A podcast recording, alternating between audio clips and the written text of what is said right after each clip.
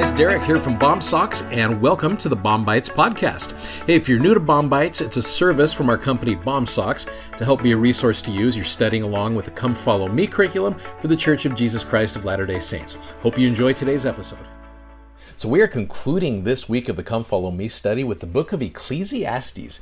Now, this is a book, it's an interesting book. Um, you go to the Guide to the Scriptures, and it actually says that it's a book in the Old Testament containing reflections on some of the deepest problems of life. You're just like, whoa, where's this book been my whole life, right? Well, the way it takes it, though, it's interesting. It says the book's author, the preacher, that's all we know about this writer, writes much of the book from the point of view of those who are without gospel understanding. So this book doesn't have as much value.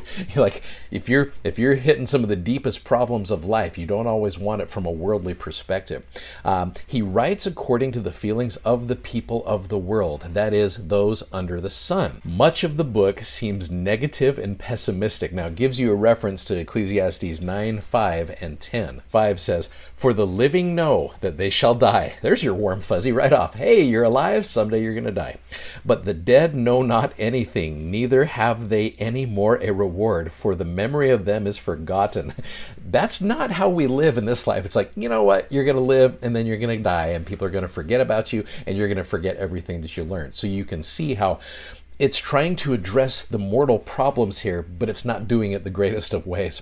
Verse 10 Whatsoever thy hand findeth to do, do it with thy might, for there is no work, nor device, nor knowledge, nor wisdom in the grave whither thou goest.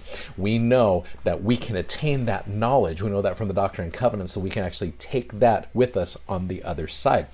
So, the thing about Ecclesiastes, it's not all bad. In fact, there are some pretty cool things in here. Now, you go back to that chapter, chapter 3, verse 1 to everything there is a season and a time to every purpose under heaven, a time to be born and a time to die, a time to plant and a time to pluck up that which is planted, a time to kill, a time to heal, a time to break down, a time to build up.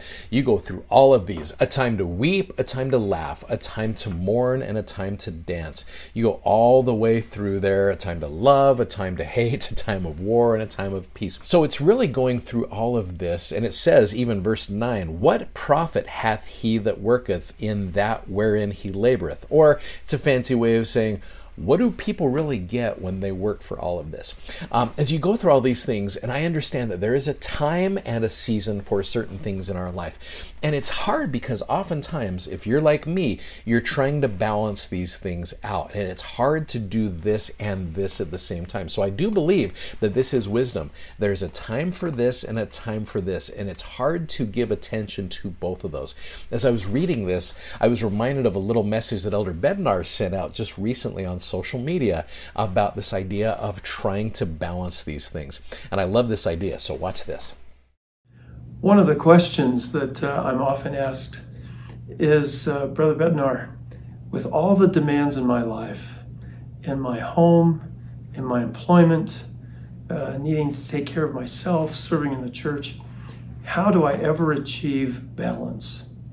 And I have what perhaps many would think is a very unusual answer and that is quit worrying about it because there's no such thing as balance. It doesn't exist. We can only do one thing in a given moment. So, in the moment that I'm attending to my family, I'm neglecting church and employment and maybe even myself. When I'm exercising, I'm neglecting some things. And we can drive ourselves crazy if in every moment we're worried about all the things that we're not doing. We never get anything done then that really matters. So if I'm at home, I need to be home. If you're serving in church, then be engaged in the service.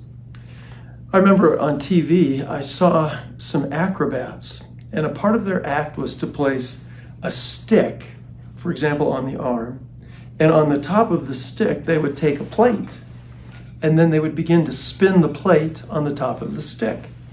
And once that plate was spinning at a very rapid rate, then they'd put another stick on a forehead and they'd have another plate and start to spin that one.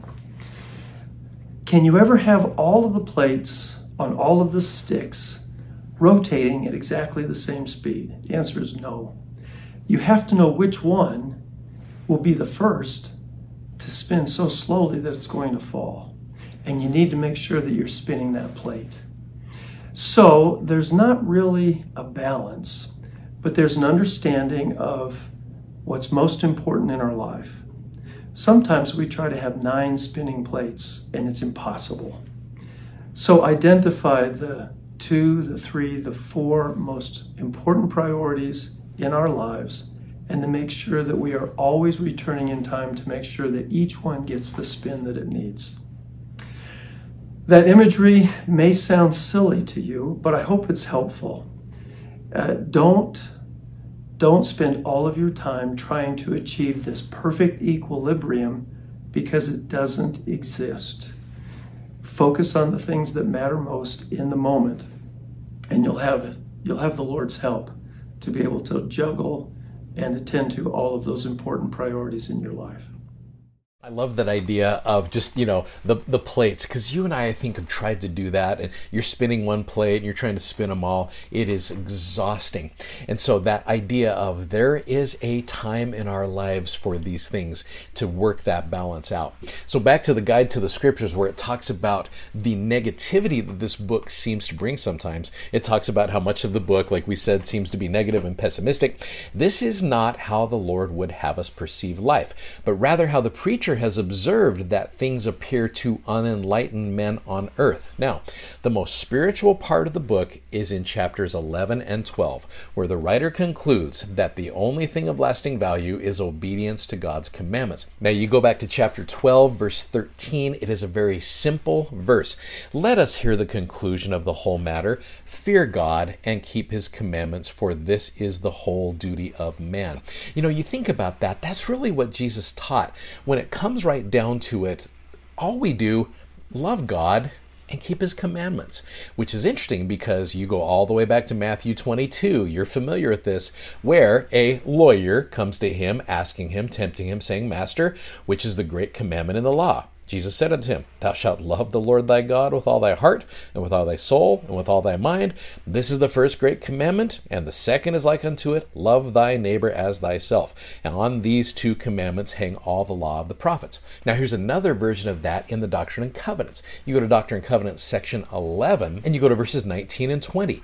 Yea, cleave unto me with all your heart. And this is the Lord speaking to, to Hyrum Smith here. It's like, look, you'll be able to help bring about the translation of my work if you do this. Now, verse 20 Behold, this is your work, to keep my commandments, yea, with all your might, mind, and strength. So, that idea, it's like, look, putting it all together, when you get everything, when all the dust settles, will you just love God and keep His commandments? I think we as humans overcomplicate things, and we as members of the church have a unique ability to take that to another level. And sometimes we overcomplicate things. Will you just love God? And will you keep his commandments? And as you do that, everything else is going to fall into its proper place. I love that message in that chapter of Ecclesiastes, that idea of trying to balance everything. Love God, keep his commandments, and I think you're going to be okay. I know that's true. If you'd like to check out our video that goes with today's podcast, you can find us on YouTube, Instagram, and Facebook by simply searching BOMsocks. That's B O M S O C K S.